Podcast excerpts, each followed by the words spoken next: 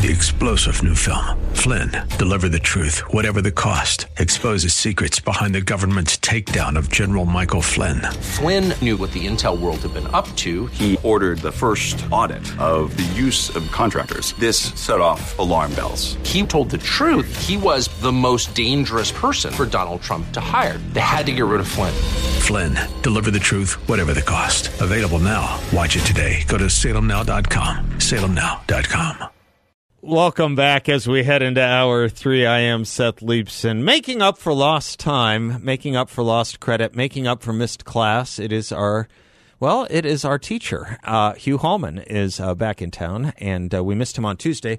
Uh, so um, he was in the hood, and I uh, thought we would uh, snag him while we could and it's a pleasure to have him uh, back in studio. Former mayor of Tempe, attorney, educator. Hugh, good to see you, man. Welcome back. It is great to be seen. Thank you for that. And if I'm here making up uh, class and extra credits, then I'm the student, not the teacher. Let's keep that clear. You're the teacher for all of us, and I'm grateful.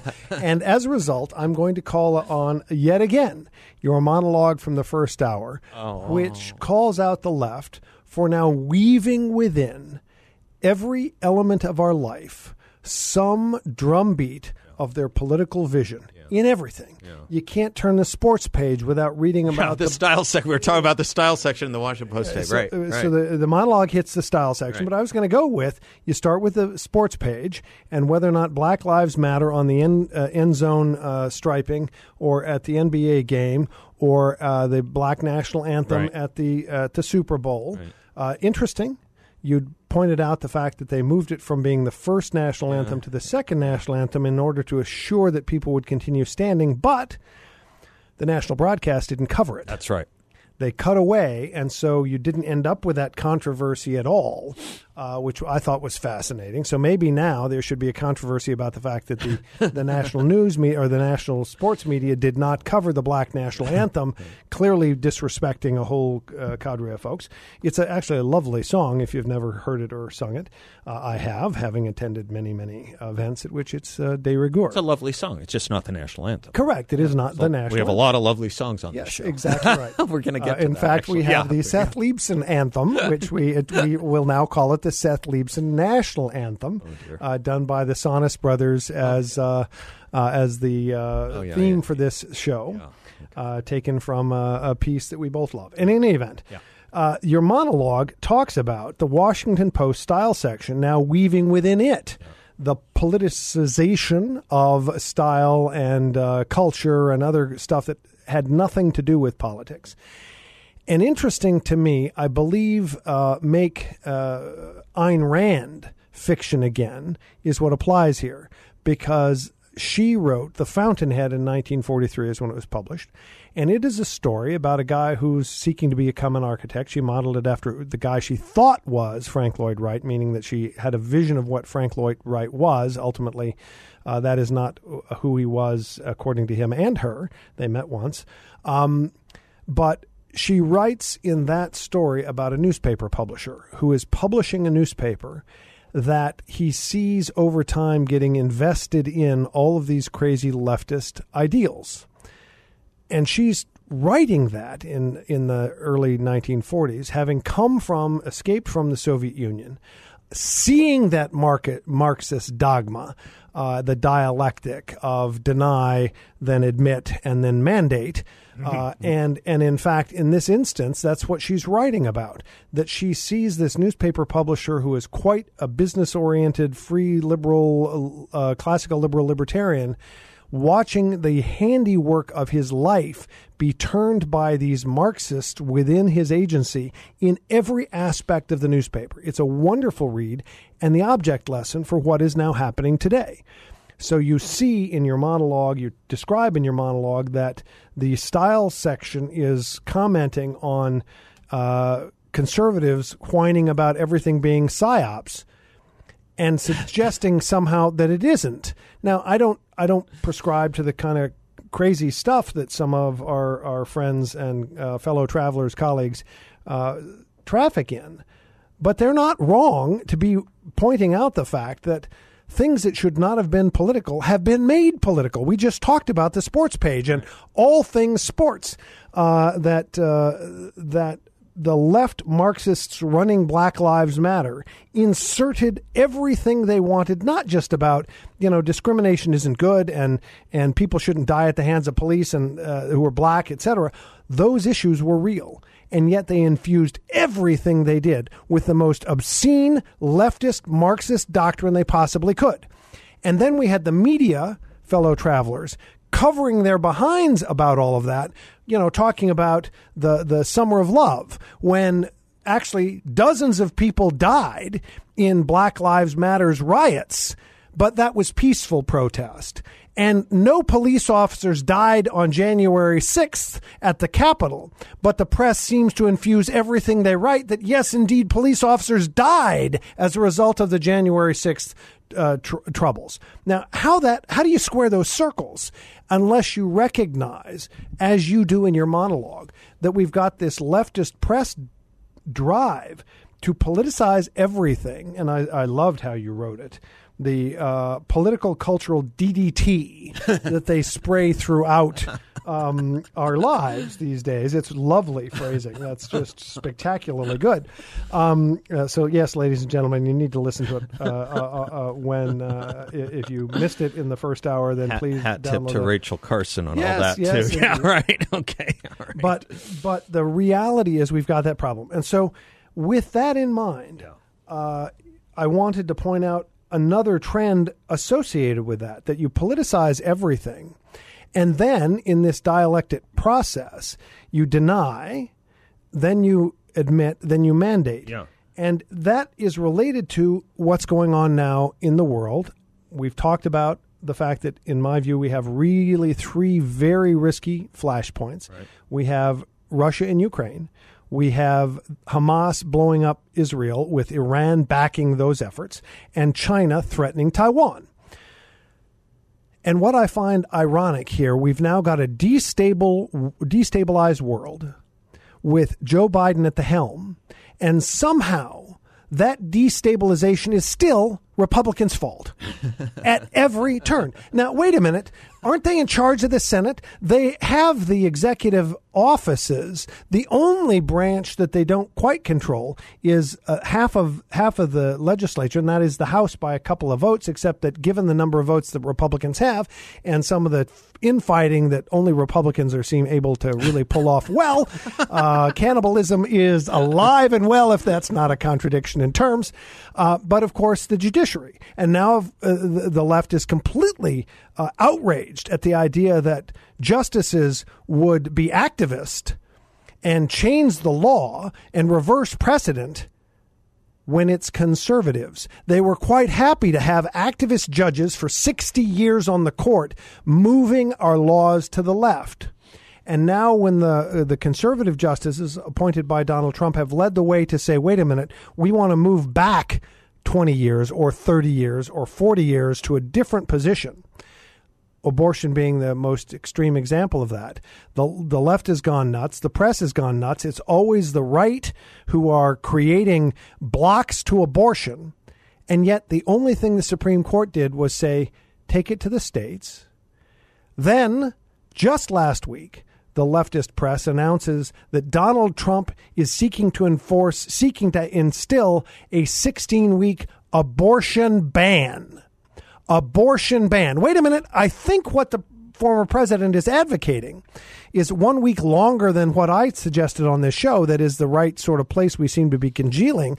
If you listen across the breadth of the U.S., that if you did a 15 week uh, uh, abortion period where up to 15 weeks abortion can be unregulated, but after the second weeks, trimester is what we're talking right. about. Right. Uh, well, let's. I was going to bring that up as the punchline. Okay. You know, the left goes crazy. We read some articles previously about the fact that it's a ban if it's at 15 weeks, uh, somehow eliminating all abortions, and yet that's one week into the f- second trimester, and Donald Trump is now proposing two weeks into the second trimester. So a woman would miss plug your ears. Uh, you know what, what do we call these uh, uh, uh trigger alerts? Yes. Um, I'm going to use a word that maybe some people be offended by. A woman will have missed two periods in that time. Right. So one would hope that a woman would understand she may be pregnant by then. But as important, we see that approximately 96% of all abortions currently rendered in the United States today are rendered before 15 weeks. So we're now talking about a 4% issue. And yet the left seems to say that everything depends on keeping abortion available at all times when 96% of these acts are taken before 15 weeks. That's the kind of agitprop that is going on that the right calls out and is now being ridiculed for, not just on the front pages or in the opinion pages of the Washington Post, but now in the style section. Hugh Hallman is my guest. I want to stay with the courts for a second. Um, and well, you this, have 24. Uh, well, we have. Okay. we'll be right back.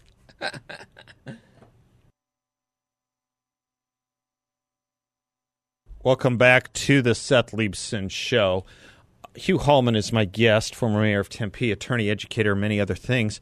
Um, you going to take your bride out dancing tonight? Uh, Speaking uh, of, in, in, in fact, we might go dancing uh, if one does that in a parking lot because we're going to go to a, a, lovely little restaurant in Tempe called Rift. It's actually technically in Scottsdale uh, uh because we have agreed to help support them, oh, and uh, they have food trucks out in their parking lot. And if there is music playing, I will, in your honor and your, uh, uh, based on your comment, uh, take a spin around the parking lot. Uh, yeah, if people don't know this about you, I'm just going to embarrass you for a second. Maybe it's not an embarrassment, but you are extremely. Uh, is the phrase "light on your feet"? You are an amazing dancer. Well, I'm light on other people's feet. Is what I, I, I think actually is the, the case. I'll never forget that first time I it was probably the second time I saw you. It was the first time it was an, an event. Anyway, uh, uh he's he's wistfully different... thinking about the fact. Yeah, wistful. Move on. Yes. Move on. Move All on. All right. Uh, so uh, you wanted to go back to the, but courts. we are going to do country music on this hour. Yes, we have something to say about Absolutely. that. Okay, go on. Absolutely. So, oh, the courts. the courts. Yeah, no, no. Let me make this point about the courts, Hugh. See if you agree about what the left screams about with regard to conservatism in the court it really started in a big way probably in the 1980s. And if we needed a flashpoint or touch point, it would be the Robert Bork nomination in 1986 87, I guess. Um, and if you think about the philosophy of Robert Bork's, and you know his work as, as well as anyone's, as well as anyone does, his judicial philosophy was no different. I think it's fair to say no different than almost all the justices Franklin Roosevelt nominated and appointed to the Supreme Court. I don't think Robert Bork's judicial philosophy would have raised an eyebrow from Felix Frankfurter. I don't think it would have raised an eyebrow from Hugo Black. I don't think it would have raised an eyebrow from Robert Jackson. And I just think it's important for people to understand that was liberalism. That's all I want to say about the radicalism of the left when it comes to the courts. They have made monumental changes in the courts and now say that our efforts to restore it to something like a New Deal judicial philosophy is the radical thing. I, I, I think I'm right about that. Well, uh, Ro- Robert Levi uh, wrote uh, a, a very short book about legal reasoning that explained or tried to explain the difference between what had traditionally been uh, the way just judges would approach their work and what started popping up in the 60s and 70s that it's whatever the judge has for breakfast and it is their job to instill some philosophy into uh, their judicial decisions that moves us left and that they effectively were arguing, the legal scholars at the time, that it was always the case that uh, judges were making things up and dragging the country into whatever okay. political philosophy they supported. I happen to believe that wrong. Uh, that the Levi book really did a nice job. University of Chicago, by the way, uh, uh from the law school there, uh, really did a nice work trying to explain how the judicial process is supposed to work. That one has to create an analogy from the case that's before one. The reason a case is before one is because you don't know exactly this set of facts isn't like any other that's appeared, and you've got to reason through how to get make a decision based on precedent.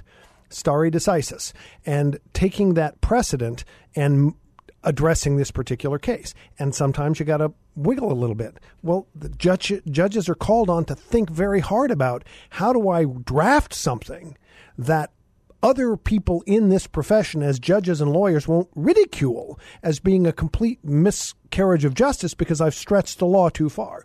Well, occasionally the law would get stretched that far, and lots of writing takes place among legal scholars and other judges, and more opinions and appeals that help flush out was that step correct or a right change in the direction? That's how slow the process is supposed to be. So if you think through how our founders created this, and of course, this process of uh, looking at the Constitution was a judge made concept, as you know early on in our country's life, but ultimately everybody went, of course that had to be the case. You had to have that mechanism. So our Supreme Court gets to interpret our Constitution on what that the meaning is because it's a fairly short document to regulate a country uh, as crazy as this. And so you now have this process by which judges and justices are supposed to go through to make decisions and the left pushing to imbue it with their philosophy. And yet all of that effort was always going through this very slow process compared to the House being the very hot flash pan, elected every two years and reflective of the national desires of the people's passions, of faction, as we know from uh, the Federalist Papers. Madison, thank you. But the Senate being a much cooler place. Well, we screwed that up by changing uh, that to direct election. I happen to view that that probably was ultimately a mistake in terms of the stability of our country.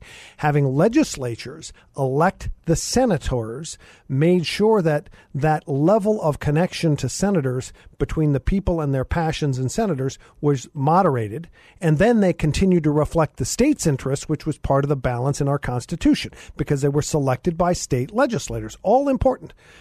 And then the court is even slower at allowing those changes to our laws. That was intended. And somehow in the last 70 years, the left got control of the court in a way that they were able to force into it much quicker movement on a whole variety of fronts, creating uh, constitutional rights, a penumbra of rights that create the Roe decision, among other kinds of things. And the left is now crazy about the fact that the court would dare try to reverse that process and say, no, we're really going to go back to attaching our decisions to prior precedent. And in looking at the precedents that were structured in the last 70 years, which one of them undermined the constitutional framework on which this society was based? And the overruling Roe, not to say you can't have abortions, but to say that's a decision for the states, has driven the left mad. They want national standards for certain actions that they want, but do not want any of that kind of activity on the right. So that's why they call out banning books yeah. on the right when there's nobody on the right that I know banning any books. It's harder to get conservative books than liberal books t- these days. Um, 70% of the population lived within 100 miles of a legal abortion in 1972.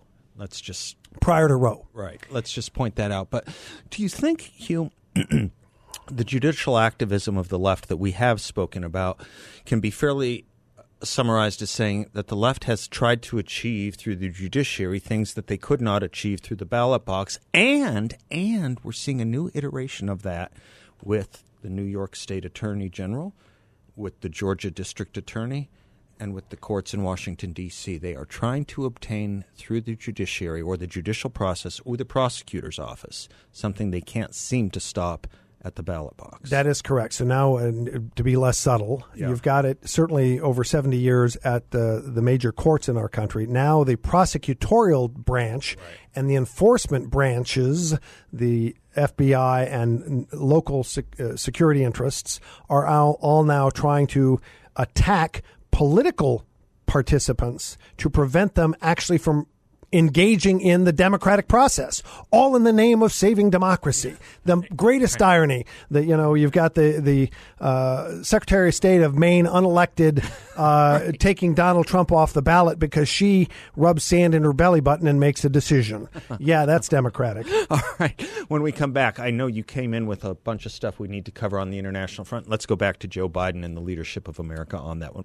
Hugh Hallman and I'll be right back. I know what to do with this. Little Dolly Parton. Welcome back to the Seth Leibsohn Show.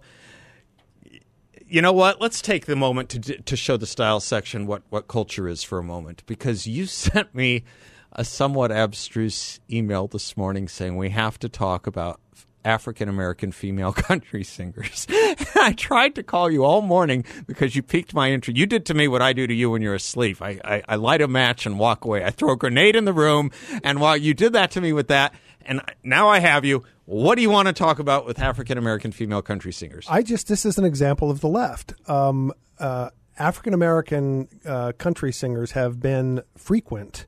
Uh, given that so much of that early country was coming out of the South and the proportion of the population involved in that uh, music uh, were African Americans, or I'm going to use the word black okay. because some of them weren't from Africa. That is, their descendants came from other places where skin happened to be darker than than uh, the Anglo's around them, and uh, that's an important distinction to make uh, and important that we hang on to that because the the insistence that everybody who's got black skin is African American is just absolutely false, and it drives me nuts. Especially given the number of people I know from other countries that aren't Africa where that uh, trait exists. So let's put that aside.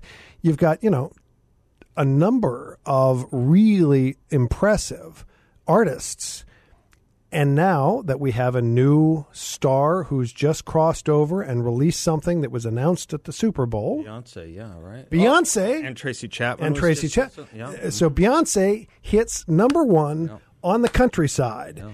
And the left goes nuts. This is amazing. It's like, well, the only reason you don't know how many black artists are in country music is because you would never deign to listen to it. That's right. We know the style section would not otherwise have ever thought to cover it right. and hasn't. Because let's see, uh, someone in the country music genre just passed away a couple of weeks ago, and I just don't remember a big deal made of it Toby in the style section. That's what I'm making the point. Yeah. And so, country music he was really mocked. Yeah, that's right. Hasn't that's right. doesn't get his due. Uh, uh, uh, country music doesn't get its due because it is beneath the style section of the New York Times or the Washington Post, and except now.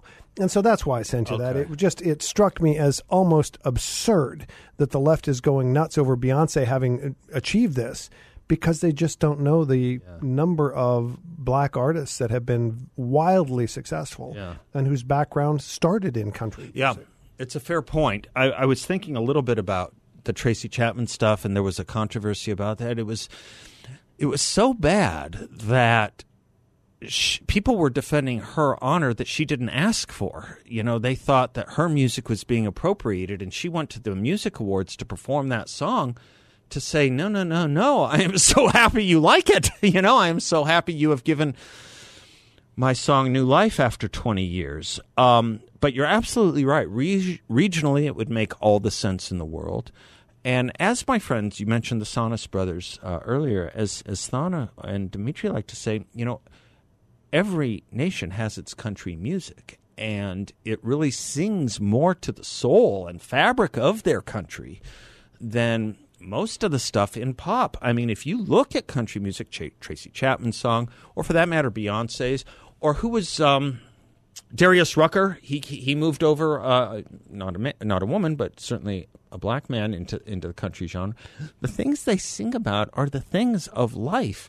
Now I don't know. We're leaving the, out people like Charley Pride, for example. Well, of course we play a lot of Charley Pride here, and uh, Dagny was brought up on Charley Pride. That's music. the point. Yeah, and, and you you're, you're, making the broader point that every country has its country music. Yeah and yet we denigrate our yeah. country yeah. music because it's not the right culture. Right. We can only admire other people's cultures right. and the, the folk songs and the folk music and their country music. Yeah. Uh, and uh, you know, uh, having spent a lot of time in the former Soviet countries, uh, each one of them has a very distinct. You got to see the Kazakhstani yeah. Uh, performance uh, in December you know, Russian folk music, country music from Russia, is very moving mm-hmm. and uh, really uh, broad and deep. Uh, it often it caused me in college to ask the question of a of a uh, Russian music scholar. You know, did the music prompt the revolution, or did the revolution Correct. prompt the music? Because it has that impact on Correct. us, and it is that country music that you were talking about that touches the soul of the country and the people within it. Alcohol, drugs, love, marriage. I mean, it's everything. The daily about, stuff. The daily stuff. Absolutely right. All right, you want to do some international stuff when we come right back? Please. Be right back. So we went out with some Charley Pride. We're coming back with some Charley Pride. Whole lot of things. This is what I meant. I raised Dagny as a little puppy. On I, I, would come home and sing this to her, and she'd dance around. So she Dagny. Dagny is you. You mentioned uh, Dagny's a character out of a different Ayn Rand novel. Mr. Hallman. Um, Very good. Help me here. Uh, what what are we doing with Taiwan? So what the reason what are we I doing wanted with American leadership? Yeah, reason I wanted to touch on this based on your monologue about you know the everything's political uh, in the Washington Post now and the New York Times and other aspects of life.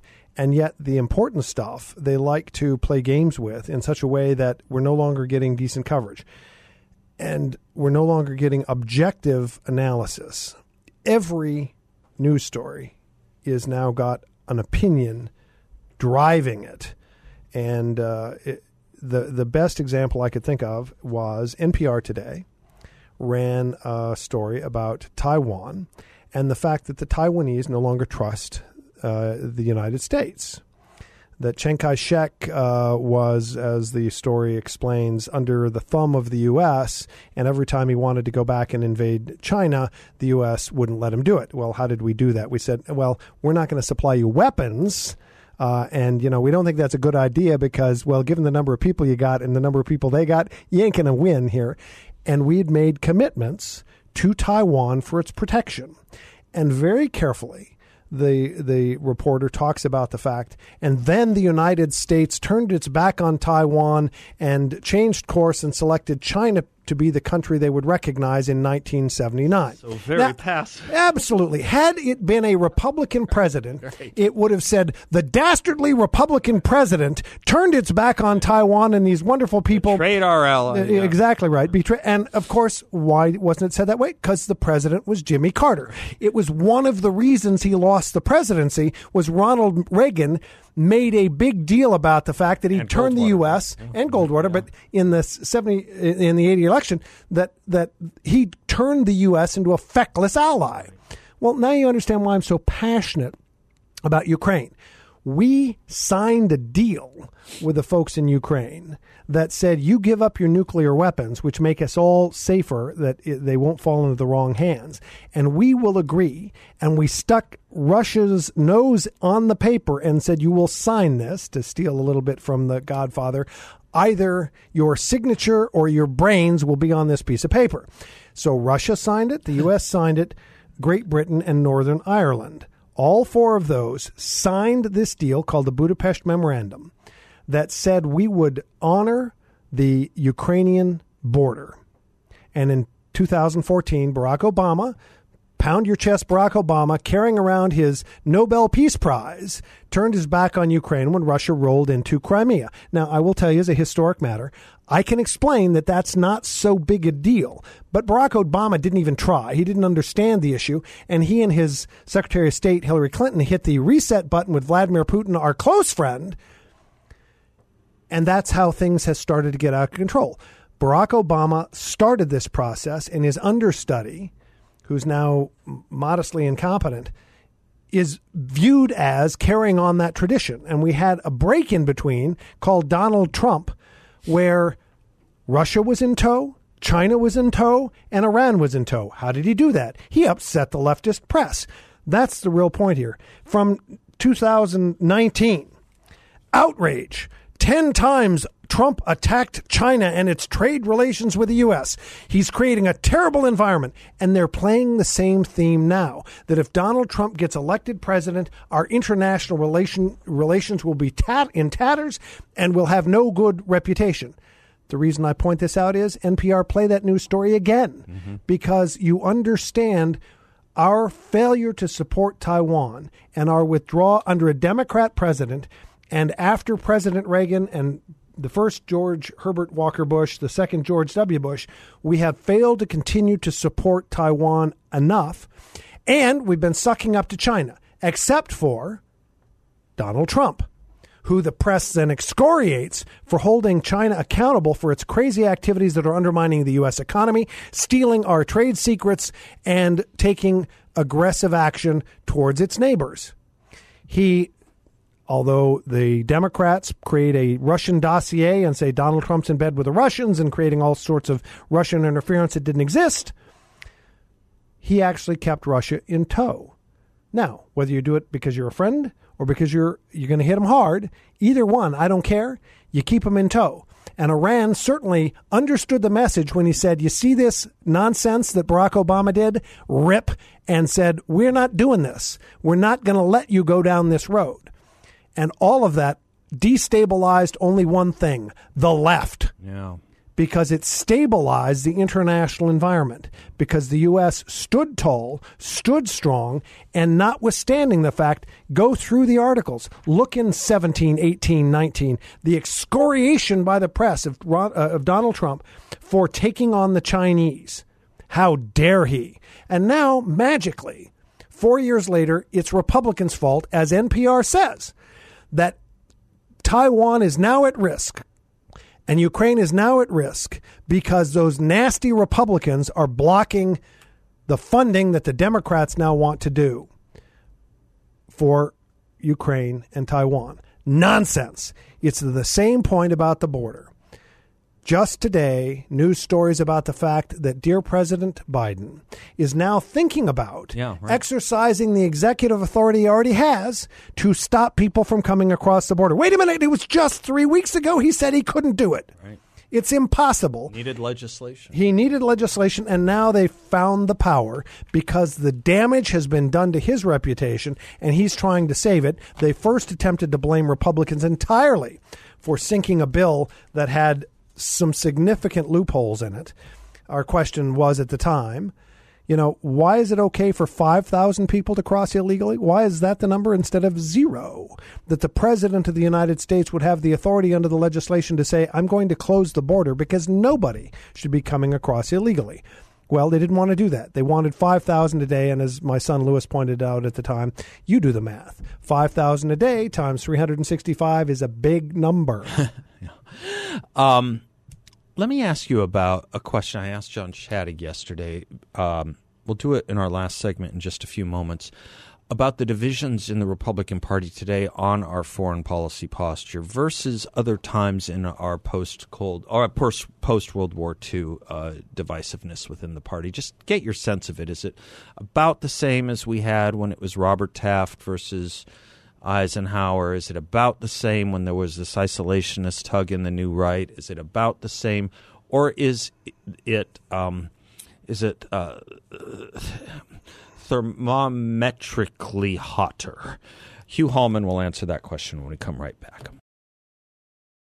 Sometime the silver tongue gets a little rusty. Thermometrically hotter is what we were trying to say uh, in that last segment. Uh, Hugh Hallman has been my guest. Thank you for the hour, Hugh. There have been divisions in our movement and in our party uh, as far as our international posture and the muscularity around which we wanted to support it, whether it was Taft versus Eisenhower in the 50s or whether it was some of the tug within the ranks of National Review and the New Right in the 60s, and perhaps again here today. Um, there is these there are these debates whether it's about Taiwan or whether it's about Ukraine or whether it's about Israel and Iran, the Middle East. Is it same as it always been, or do you think it is thermometrically hotter? I think it is different, and it is different for this reason. Uh, we had Republicans who were a significant part of the party and the movement um, who were isolationists before World War II. And that turns out to be, in hindsight, a really bad position to be in.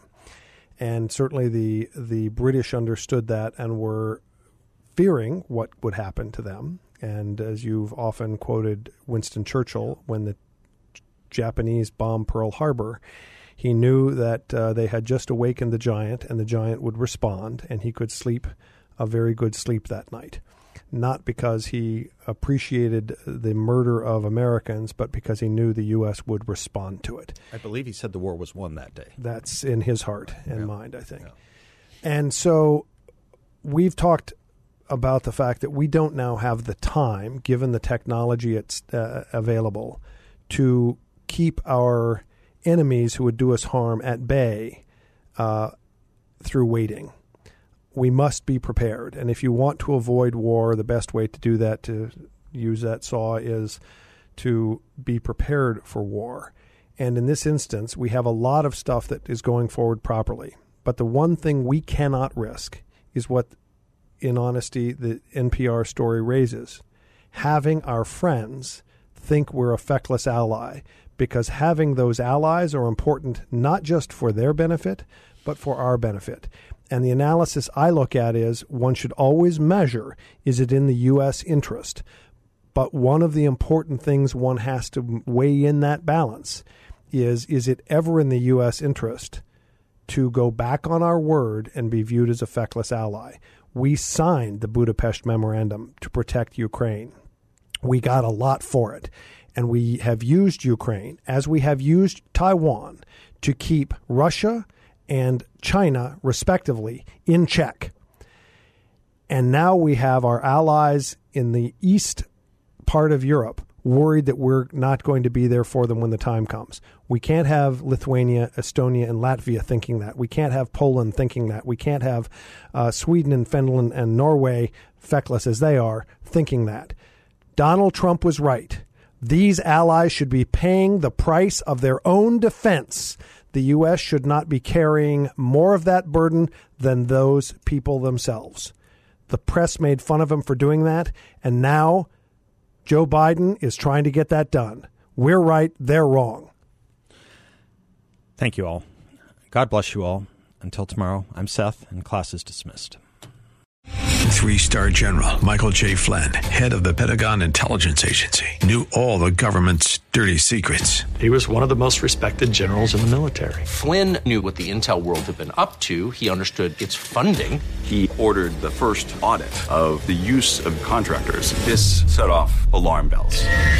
The explosive new documentary, Flynn, Deliver the Truth, Whatever the Cost, uncovers the facts behind this scandal. Flynn told the truth. He was the most dangerous person for Donald Trump to hire. I find out the worst enemy that I'm going to face in my life is right here in America. They took my assessment and they wanted me to change it. And I was like, I'm not changing it. They had to get rid of Flynn with in depth interviews, archival footage, and never before seen personal records of the man behind the headlines. I just felt like I was drowning. Flynn, deliver the truth, whatever the cost. Available now. Watch it today. Go to salemnow.com. Salemnow.com.